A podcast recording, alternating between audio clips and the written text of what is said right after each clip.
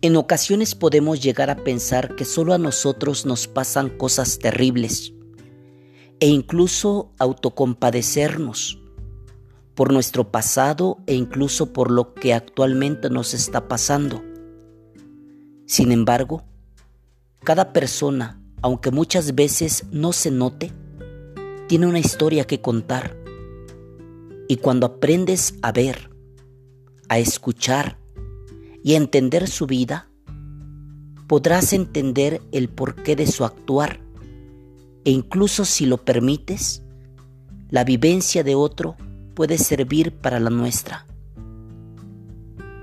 Tenemos que entender que no somos el centro del universo, somos tan pequeñitos y sin embargo, aunque no lo creamos, somos valiosos.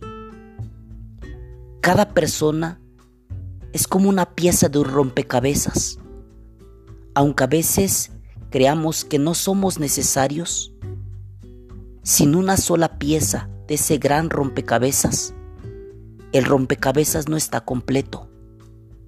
Y solo hasta que entendamos que la pasión es el camino de la resurrección, dejaremos de seguir atados en el pasado y empezaremos a caminar hacia adelante, mirando no lo que ya pasó, sino lo que puede pasar. Si me decido a asumir, a aprender, a sanar y encauzar la experiencia para lograr un futuro más pleno, viviré más libre.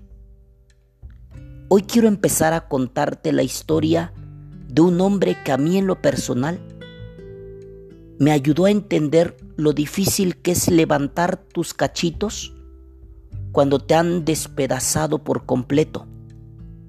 Pero al escuchar su historia, comprendí que sí se puede.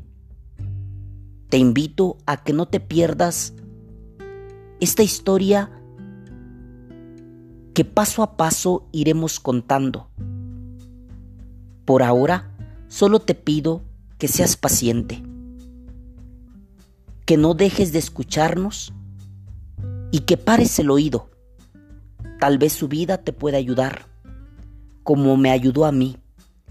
Y te digo algo, esto no es un cuento, es tan real como tú y como yo. Te esperamos en el próximo capítulo de esta fascinante historia.